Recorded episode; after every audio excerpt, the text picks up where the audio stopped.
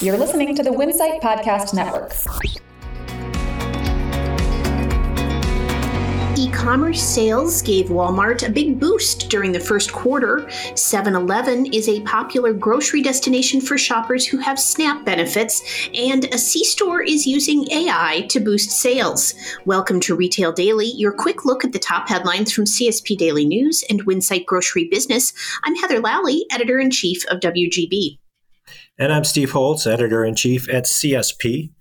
Walmart's e commerce sales surged during the first quarter, and the company boosted its financial forecast for the year as the retail giant continues to gain market share in grocery. For the quarter ending April 28th, Walmart reported U.S. same store sales grew 7.4%, excluding fuel, but the retailer's gross margin rate fell 18 basis points due to a sales mix that leaned heavily on lower margin grocery items.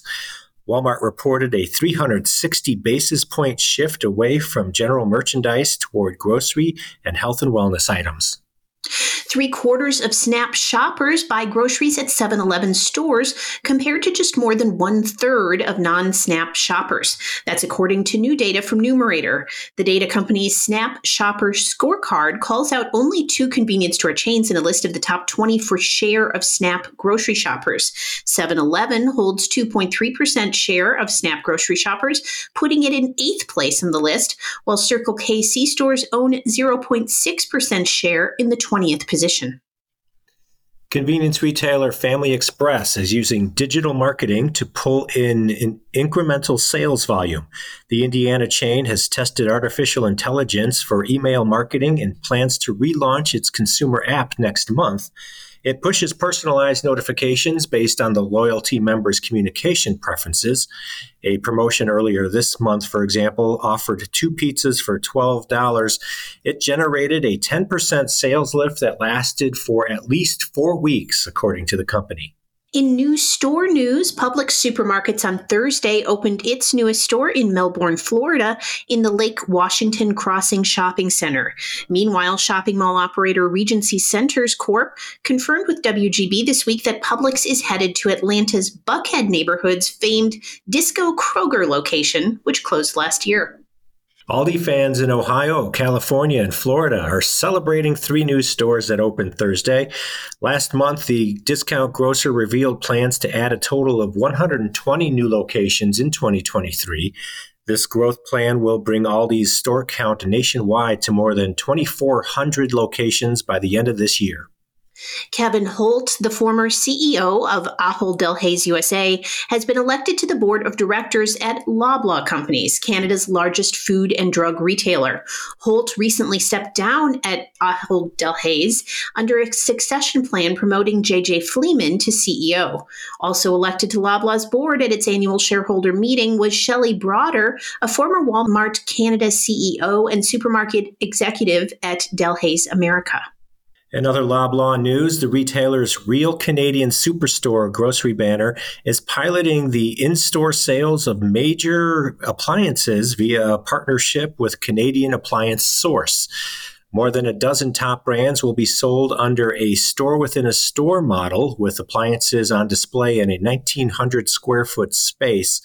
Plans call for a, the one store pilot to expand to more real Canadian superstore locations later this year. Convenience store retailers should be wary of local companies when considering what packaged beverages to carry. This advice comes from Don Bichelle, co founder of consultancy Three Tier Beverages, who spoke at CSP's Cold Vault Forum last week in Chicago. When considering packaged beverage offerings, Bichelle recommends C stores have three national players to every two regional players and every one local player. Bichelle says local brands often don't have the production capability or the innovation to keep up with national and regional brands. Hannaford Supermarkets, which recently acquired Tradewinds Marketplace in Blue Hill, Maine, announced on Thursday that it has reached an agreement to purchase Community Pharmacy located inside the grocery store. The Scarborough, Maine based grocer will begin serving pharmacy customers under the Hannaford banner on June 12th. Value grocer Save a Lot has reopened its store in Carlisle, Kentucky, which had been closed for nearly two years after sustaining heavy flood damage. Owned by the Saver Group, the supermarket is the town's only grocery store. The community has been rebuilding since torrential rain in the summer of 2021 triggered flooding in the area. Energy North has partnered with Cracked Kitchen and Coffee to bring the New England quick service culinary driven eatery to its convenience store customers. A new flagship Haffner's convenience store opened in Lawrence, Massachusetts on May 8th is home to the first Cracked Express unit. The eatery is a storefront and drive through version of the original Cracked Kitchen and Coffee concept, which specializes in breakfast and lunch items. Offerings include signature breakfast sandwiches, small batch coffee beverages, and espresso drinks. And that will do it for today's episode of Retail Daily. Subscribe on Apple Podcasts, Spotify, and more for your daily dose of retail news.